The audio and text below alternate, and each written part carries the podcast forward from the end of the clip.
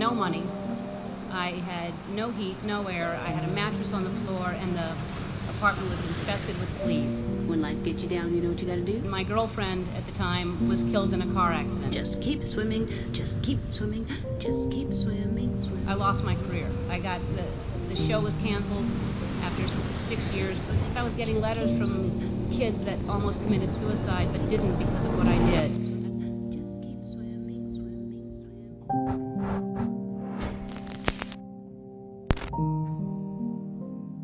I didn't go to college uh, here, and as uh, I don't know if President Cowen knows, I didn't go to college at all, any college. When I finished school, I was completely lost.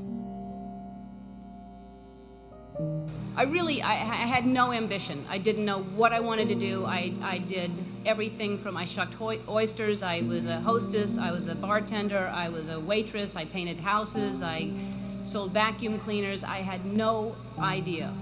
And I thought I'd just finally settle on some job and I would make enough money to pay my rent, maybe have basic cable, maybe not. I didn't really have a plan. My point is that by the time I was your age, I really thought I knew who I was, but I, I had no idea. The way I ended up on this path was from a very tragic event. I was uh, Maybe 19, and my girlfriend at the time was killed in a car accident. And I passed the accident, and I didn't know it was her, and I kept going. And I found out shortly after that it was her. And I was living in a basement apartment. I had no money. I had no heat, no air. I had a mattress on the floor, and the apartment was infested with fleas. And I was soul searching. I was like, why is she suddenly gone and there are fleas here? I don't understand. There must be a purpose, and wouldn't it be so convenient if we could just pick up the phone and call God and ask these questions? And I started writing and what poured out of me was an imaginary conversation with God, which was one sided.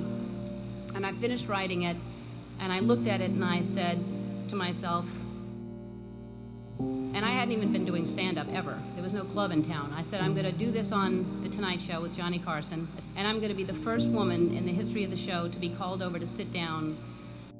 Several years later, I was the first woman in the history of the show, and only woman in the history of the show, to sit down because of that phone conversation with God that I wrote. Would you welcome Ellen DeGeneres? Thank you. I started this path of, of stand up.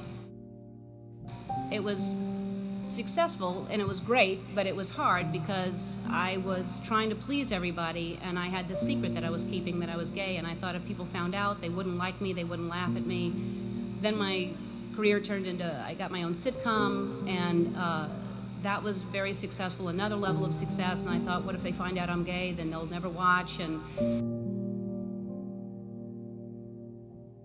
I finally decided that I was living with so much shame and so much fear that I just couldn't live that way anymore. And I decided to come out and make it creative, and my character would come out at the same time. And it wasn't to make a political statement, it wasn't to do anything other than to free myself up from this heaviness that I was carrying around. And I just wanted to be honest. And I thought, what's the worst that can happen? I can lose my career. I did. Susan, I'm gay. I lost my career. I got the, show was canceled after six years without even telling me. I read it in the paper. Um, the phone didn't ring for three years. I had no offers. Nobody wanted to touch me at all. Um, and yet I was getting letters from kids that almost committed suicide but didn't because of what I did. And I realized that I had a purpose. And it wasn't just about me and it wasn't about celebrity, but I felt like I was being punished. And it was a bad time. I was angry, I was sad. And then I was offered a talk show. And the people that offered me the talk show tried to sell it, and most stations didn't want to pick it up. Most people didn't want to buy it because they thought nobody would watch me. And uh, really, when I look back on it, I wouldn't change a thing. I mean, it was so important for me to lose everything because I found out what, what the most important thing is, is to be true to yourself.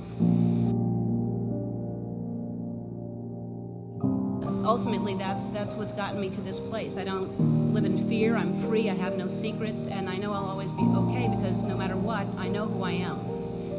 So, in conclusion, when I was younger, I thought success uh, was something different. I thought when I grow up, I want to be famous.